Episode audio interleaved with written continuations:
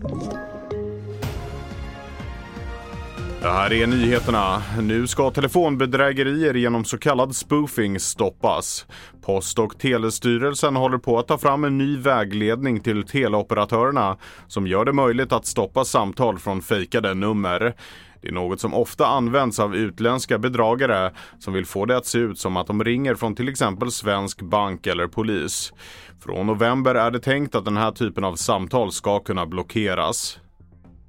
Ett kraftigt regnoväder över New York har orsakat omfattande översvämningar i staden.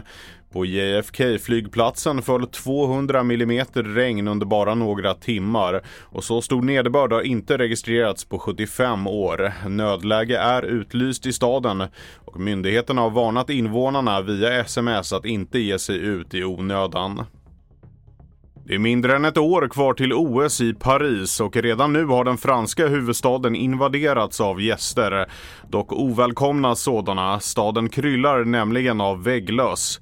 Regeringen tillsatte igår en specialgrupp för att hantera problemet efter att sociala medier fyllts med rapporter om vägglöss på tåg, tunnelbanor, biografer och eventhallar. Om du har mage nog att se bilderna så hittar du dem och andra nyheter på tv4.se.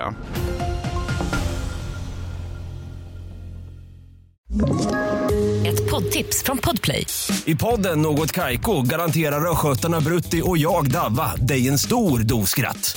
Där följer jag pladask för köttätandet igen. Man är lite som en jävla vampyr. Man har fått lite blodsmak och då måste man ha mer. Udda spaningar, fängslande anekdoter och en och annan arg rant. Jag måste ha mitt kaffe på morgonen för annars är jag ingen trevlig människa. Då är du ingen trevlig människa, punkt. Något Kaiko, hör du på Podplay. Därför är gardinerna.